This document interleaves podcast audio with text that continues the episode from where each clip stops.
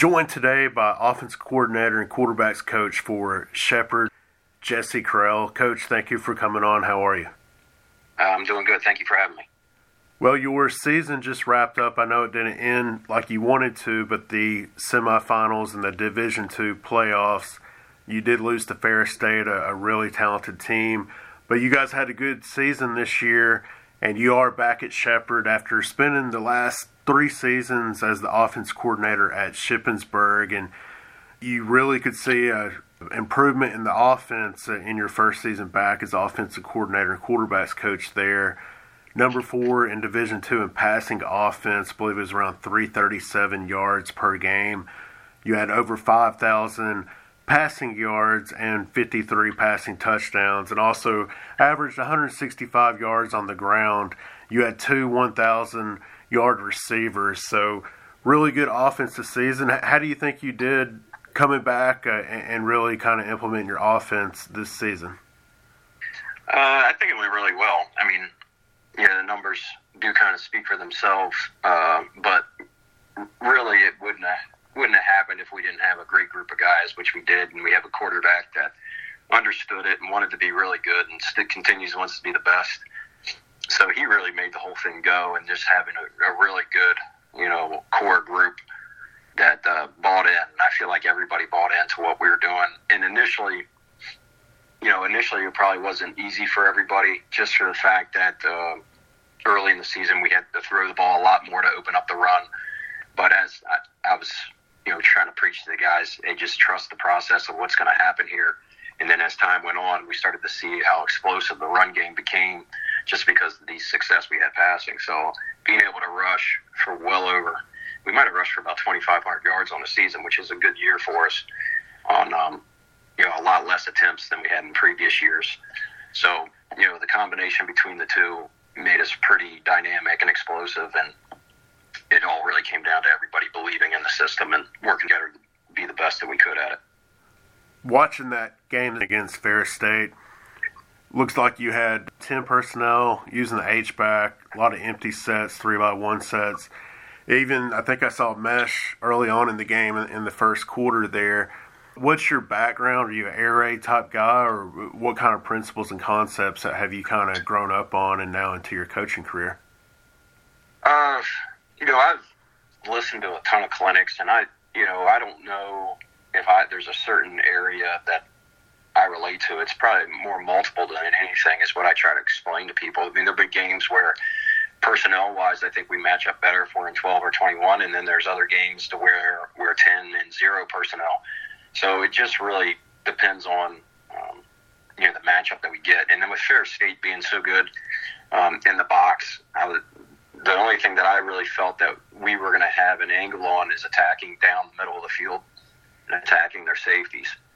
And I noticed they called a lot of timeouts when empty sets came out. So and they did the same thing when we got an empty sets. As soon as we get them and get in one, uh, they'd instantly call a timeout. So I figured that was something that they needed to cover all the time.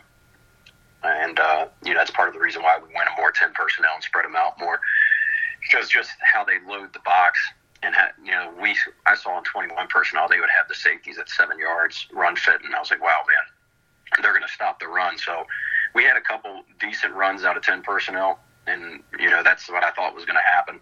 Is the best, you know, get that five man box and try to spread them out if possible was our best opportunity to run the ball, and then try to attack down the middle of the field.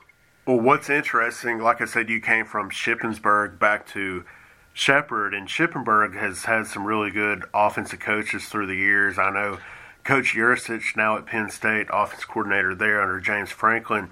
He came from Shippensburg before he really launched his coaching career at the Power Five level. And I, I know Zach Zulli. I've actually had him on. He, he won the uh, the highest award at that level as a quarterback, and I think you had success too at that position. Are, are you kind of similar? Because it sounds like you're kind of similar to maybe what Yurcich does. Multiple, just kind of see what your personnel gives you against specific defenses.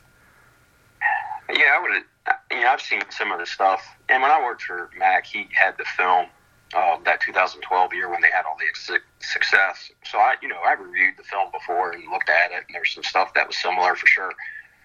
Um, but you know, the you know, there's going to be differences, and as time's gone on since 2012, a lot of things have changed as far as what defenses do. So you can't exactly do things that were working nine, ten years ago. So, but there's definitely some similarities. Do you run a lot of tempo in your offense? Uh, not so much. Uh, we have the ability to do it, and we've done it at certain points um, throughout the season. And you know, when we did do it, we had success. I think anytime we tried to ran our two minute drill, we've always got down in a scoring position. So, but for the most part, I've always tried to protect our defense no matter where I'm at as best I can. And uh, if you ask any defensive coordinator, they're like, "Hey, man, just hold the ball as long as possible." So, not that we were the best at doing that, but I I, I wanted to make sure that if there was times where we needed to control the clock and slow it down, that we had the ability to do it to help the defense out. So I'm, that's one thing that I've always done. I, I've, you know, I've talked to coaches before, and they've talked like, all right, well, the more plays you run, the more yards you get, the more yards you get, the more points you score. But at what, uh, you know, at what risk are you risking that your defense has to stop five more drives in a football game, um, opposed to like if I can control the clock a little bit and score points, that's help, ultimately helping the team, not just you know the offense. So we don't really tempo that much at all, to be honest. Yeah, that, that's that's a good point also because, like you said, if you if you go fast, I mean you, you do have that threat of going three and out, or even scoring really really quick, maybe one or two plays into a drive, and like you said, that does have your defense back out there. So I know defensive coaches uh, do appreciate kind of holding the clock a little bit just to kind of look out for each other also.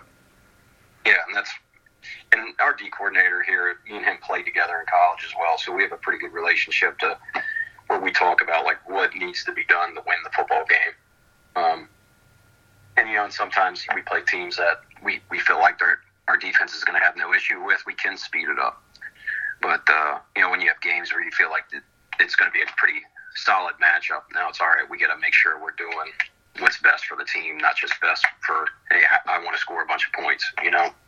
Right.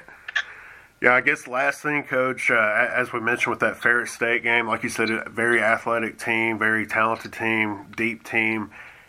You know, there's some good teams at the D2 level. I think Valdosta is still alive, but we all know about their history with the, the air raid and the, those type of offenses too. I think West Florida, they're they're pretty good now too. So really talented teams uh, to compete against at that level. Yeah, there definitely is, and you know, one thing about you know our region, um, you know, once we get outside of our region, it seems like there's you know ex- there's a kind of a cliff for us to, to climb with some of these teams that are from down south or out west. So we've made it um, outside of our region. I think three times now. We've three-time regional champs, and um, you know, there's one time that we won to go advance to the national championship. The other few times that we're in it, actually, uh, it's four times total. Um, the other three times, uh, you know, two of them we were competitive, and then unfortunately, this last one, um, you know, we weren't we weren't where we needed to be. So outside of our region is definitely uh, an obstacle that we need to face and try to prepare for in the future. Well, Coach, thank you for taking the time and coming on. Just kind of talk about your offense and your career and as you continue to launch this coaching career as a young career for you. Thank you. I appreciate you having me on.